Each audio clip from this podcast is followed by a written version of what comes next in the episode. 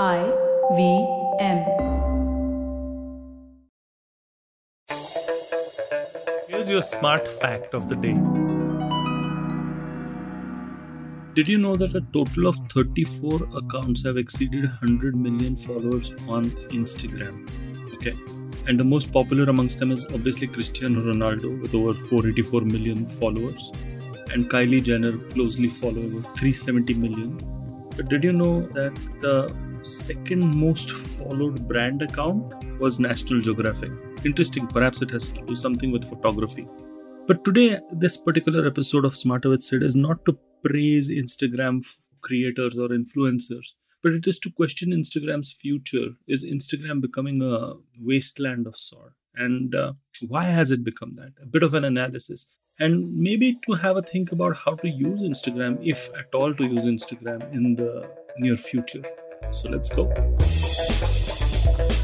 So, a bit of context for this particular episode. I'm in the UK right now, and in the UK, it is clear who's winning. It's clear that TikTok is winning, and YouTube is making a very sharp resurgence, especially with YouTube Shorts. Instagram, with its Reels action and its steady presence, is, you know, kind of nowadays, funnily enough, looked down upon in UK. I'm not saying that's the same case in India, but I think it would be very different if TikTok wasn't banned in India. And India is obviously huge on YouTube already. So I suspect that Instagram is going to face some of the heat even in India.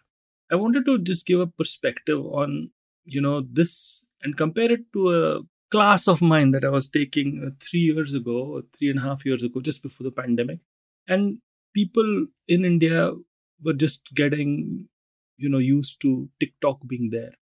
And uh, a lot of my students were like, ooh, I don't want to go on TikTok. Instagram's the shit. And essentially were praising Instagram to high heavens, looking down upon TikTok. And I had made a very bold prediction there that TikTok's going to rule the roost. And strangely enough, and and thankfully enough for me, it worked. And so TikTok started, you know, uh, just ruling the roost all across the world, and it was doing really well in India before, you know, it was banned. But what if TikTok actually made a reappearance, let's say later this year or maybe next year or whatever? It would certainly be extremely difficult for Instagram to maintain its current position what I'm seeing in the UK is a lot of creators or influencers are beginning to also understand that they're getting lesser purchase on Instagram than what they were getting uh, maybe a few years back. Now, this perhaps is a sign of the popularity of any program that the platform actually gives. Because the more popular platform is, you're going to get lesser and lesser attention if you're an individual creator or an individual account holder.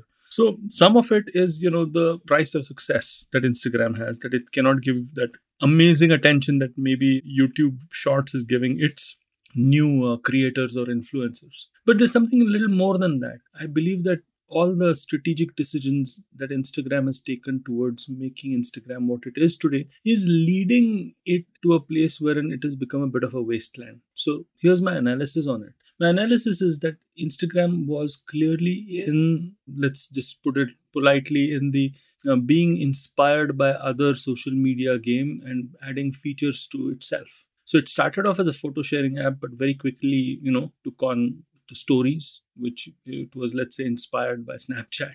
And then today, you know, we are looking at Reels, which is nothing but a take on what TikTok is doing. But did Instagram actually take a step back and find out whether that is exactly what will make it stand out as a brand? And I'm not too sure that it actually did so. Instagram, when it started off, was clearly famous for introducing a new language, a new visual, visually driven language for millennials and even Gen Zers, but mostly millennials. And it was refreshingly different from what Facebook was, which was cerebral, which was like what's on your mind sort of thing. And it was basically driven by photos. Now, this was clearly taken and embraced by a lot of creators and influencers, especially uh, models and, and good looking people and good looking places and locales and stuff like that. And so that's why it became famous. But if you look at the top creators today, they are more or less celebrities who are famous across platforms or even on mainstream mass media. So it just means that Instagram is being followed for them being celebrities, but not for Instagram being Instagram.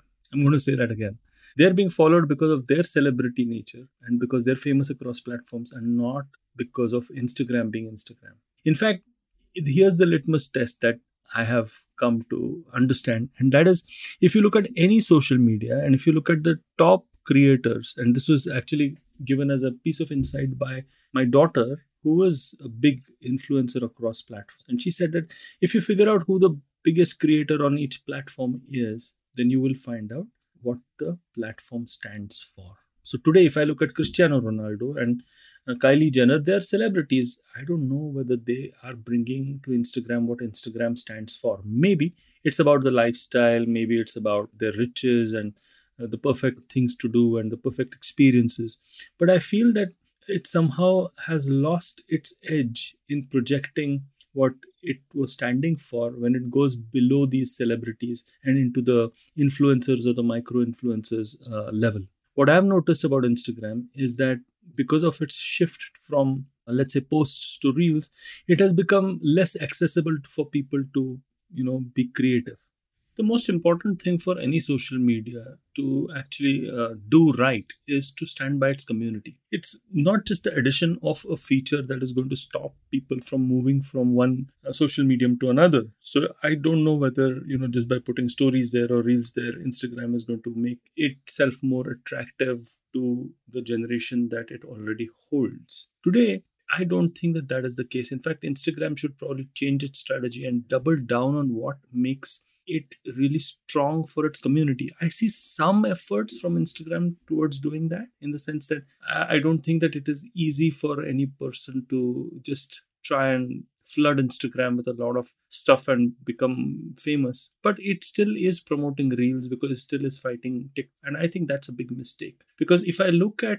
and this is what I call the the media test or the channel test, and that's something that we used to do way back in let's say 20 25 years back i was i was with sony entertainment. What used to be really interesting was if you covered the logo on any channel which was coming on cable and satellite television at that point in time uh, and tried to predict what channel you were seeing you could only understand it recognizing the program that you were seeing. So if I today make you watch one short video after the other, and if I kind of do not show you whether it's coming from YouTube Shorts or Instagram or from TikTok, I suspect that you will not be able to figure out. You realize that this becomes a big problem for the platform itself because if you're not able to differentiate yourself from other platforms, why should people use you, especially when the other platforms might be better in the user experience that they're creating towards the reels or towards, you know, something else like stories, which which Snap does probably way better. So Instagram has a challenge in front of it, and it is to double down on what its community wants, what its homegrown influences, and how do you know you look at features and functions which will help the community to get together. Maybe going live maybe doing something completely different. Uh, it started some notes business and notice but isn't that going this facebook way making it more cerebral? So i'm not particularly convinced. And then there's of course BeReal right there which is kind of making an impact on the Gen Z market. So it's a tough road ahead for Instagram, but the lesson for us is to make sure that we differentiate ourselves and our businesses and not try to just copy in, in a blind fashion because features, especially if you're being a Me Too, are not going to really serve uh, you and your community beyond a point. I hope you like this episode of Smarter with Sid. Tried to take a different take on Instagram for this one. Many more to come from from where this came from. And if you like me, I'm the traveling professor. Follow me on LinkedIn. And yes, I'm still on Instagram. And hey, if you like stuff like this, just go check out what IVM's got in store for you. On that happy note.